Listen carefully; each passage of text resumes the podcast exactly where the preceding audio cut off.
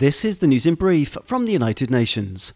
Repeated refusals by Israeli authorities to allow UN aid teams to deliver desperately needed humanitarian relief inside Gaza have effectively cut off 5 hospitals in the north from access to life-saving medical supplies and equipment, the UN Aid Coordination Office OCHA has warned.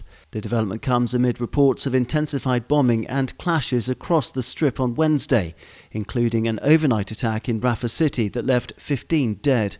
According to OCHA, requests have been denied 5 times since the 26th of December to reach the central drugstore in Gaza City and Al-Awda Hospital in Jabalia, located further north. The UN Aid Office also warned that the continued denial of fuel delivery needed to run water and sanitation facilities had significantly heightened the spread of communicable diseases, which are already at alarming levels. Global unemployment is expected to rise this year, with growing inequality and stagnant productivity also clouds on the economic horizon, the UN Labour Agency ILO said on Wednesday.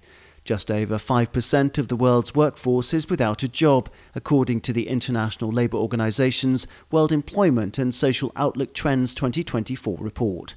This is a better situation than before the pandemic, but it isn't set to last, as an extra 2 million workers are expected to be looking for a job over the next 12 months, the ILO said. The UN agency's findings chime with a new World Bank report indicating that the global economy is on track for the slowest half-decade of growth in 30 years. In addition to the uncertain jobs market outlook, the International Labour Organization noted that the majority of the world's richest nations had seen living standards eroded because of inflation. It's unlikely that this will be compensated quickly, said ILO, which also highlighted significant differences in employment rates between richer and poorer countries.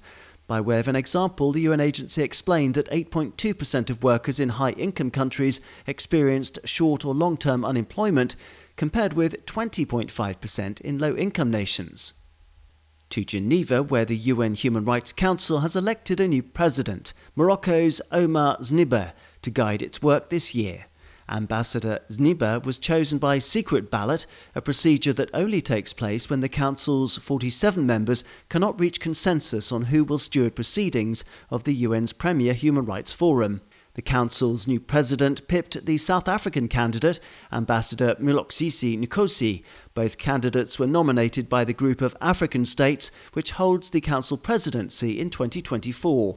The most recent president of the Human Rights Council, elected by secret ballot, was in 2021 for Ambassador Najat Shamin Khan of Fiji.